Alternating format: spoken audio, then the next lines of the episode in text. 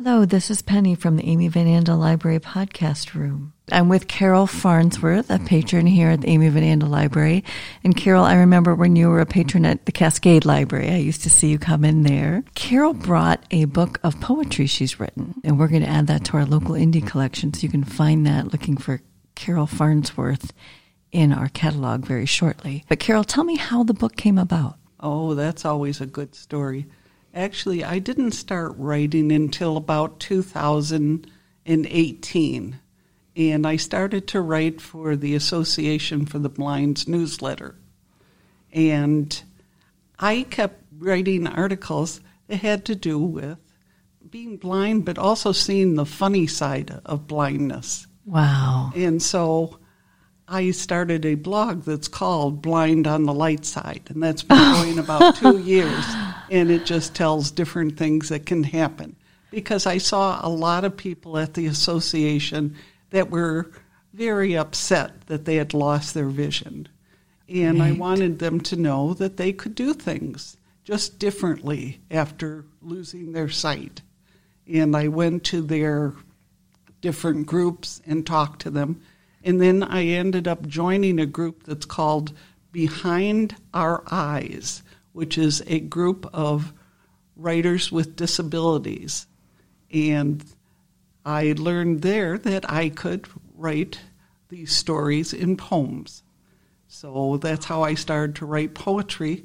I had some published, and during the last year, when we couldn't do much else, I started to gather them and realized I had enough for a book. Wow. So I put it together. I sent it to a person that would format it, and now it's on Amazon and Smashwords. And I hope eventually it'll be on Bookshare. Oh, wonder. And what's the title? The p- title is Leaf Memories. Leaf Memories. Now, you've just made all of us who spent the quarantine binge watching Netflix feel really, really small. Mm-hmm. you managed to write a book of poetry. And tell me why the leaf? What I know nature plays a big part in this book. Tell me about your connection with nature. Well, I have always liked walking in the woods in nature. But after losing my vision, I had a little harder time seeing things in, in the woods. My husband would say, "Oh, there's a deer," or my daughter would say, "Oh, oh see the bird," and I'd be lucky if I saw the end of the tail right. or just some movement. So I started to realize I had to figure out a different way to interact with nature. During that time, I also had both of my hips replaced, oh, so wow. I couldn't walk in the woods anymore. So my husband and I have been a tandem biking team for probably over 25 years. That is so amazing. I just have to pause for a minute because I've seen you guys come in on the bike before, and that is fabulous. I mean, if, I mean, I don't even know how to begin to say, it just feels like you have found a way to still enjoy something. Did you love to bike beforehand? Yes, Before you, I like, okay. I've always thought that biking made me feel normal. yes. so now I just still enjoy biking. I don't know how many more years we can do it, but as long as we can do it, we will. you guys make a great team on that bike. And he describes what we see. Sometimes oh. I have to remind him passing, he's, he's, pretty good about it. And some of the um, poems in the book have to do with us tandeming too. Okay. So, how do you experience nature from the back of a tandem bike? How do you say? Well, you smell. You uh, can sometimes taste things in the air. Oh, really? especially in downtown Grand Rapids by the restaurants. Oh. but uh, you use your other senses uh-huh. and you augment your memory. Your memory oh. has a lot to do with it too, of what things look like. That is amazing. And how do you connect with nature when it's like this outside? Oh, well, this is sort of fun because uh, the snow, when there's a good snow, it quiets everything down. So when you hear something, it's real distinct. If you oh. hear a oh. bird call, it, it just muffles everything. And it's real fun to go out to the mailbox when there's snow, when you're pushing with your little uh, white cane. Uh, my husband always laughs. He said, "Oh, the snakes have been out again because it looks like little snake tracks Oh, going out to the mailbox and back." But it it's a different sound. It's just uh, you always know when there's been a good snow. and Carol, would you mind sharing one of your poems with us? Sure. I brought in actually four poems today, one for each of the sections of my book. Now, my book started in summer and it ended in spring. I know that's not quite what most people do, but I like the growing and rebirth sections to begin and end and have the fall and winter re- the resting part in the middle. So I'll, t- I'll tell you a little about each poem. Three of these four poems have already been in other publications. Only Leaf Memory is new to this book. Okay. But the first one is a summer one, and it's called Morning Benediction. This was printed in the Weekly Avocet, which is a nature poetry online magazine. I take my coffee to the porch to listen to the silence between cricket chirps and bird song.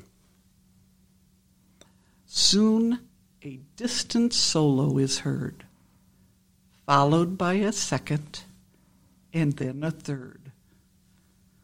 The chorus swells as the sun rises, as the sun warms my cheeks, and I smile at this morning benediction. And now you've got fall. This is fall, Okay. and this is the poem that is also called Leaf Memories. Oh, so it's the new one. Okay. Before there were leaf blowers, there were bamboo rakes. Before we bagged our leaves, we mulched the garden with them. My toddler and I raked a huge pile of leaves and put it on the garden area. It smelled heavy with musk. I looked around. Where did Ruth go? Hearing a giggle, I glanced down. She was hiding in the pile of leaves. Smiling, I jumped in after her. we rolled and laughed and buried each other in the leaves, spreading them far and wide. Dad won't have to work too hard for the mulching this year. And that's also the picture that's on the Oh, that's my daughter as a toddler in the leaves. oh. I should say there's a picture for each of the sections, and my husband took the pictures, except for the, the cover. I had enough vision then that I could Oh. take that picture. Yeah. Okay. So this one's winter, which is This appropriate for now. Yes. This is called Alone with Myself. Morning breaks over a sparkling woods. Carrying my poles and skis, I look for a place to sit. A long forgotten tree trunk offers purchase. Jamming my poles into a drift, I slip on one ski and then the other. I stand using my poles and go to push off. The rhythm of the skis gliding makes a soft swishing sound in the morning. My mind is free to ponder as long trained leg muscles take up the cadence of movement. I see a low hanging branch and swerve right to avoid it. Ice and snow crackle underfoot as I work to crest the hill.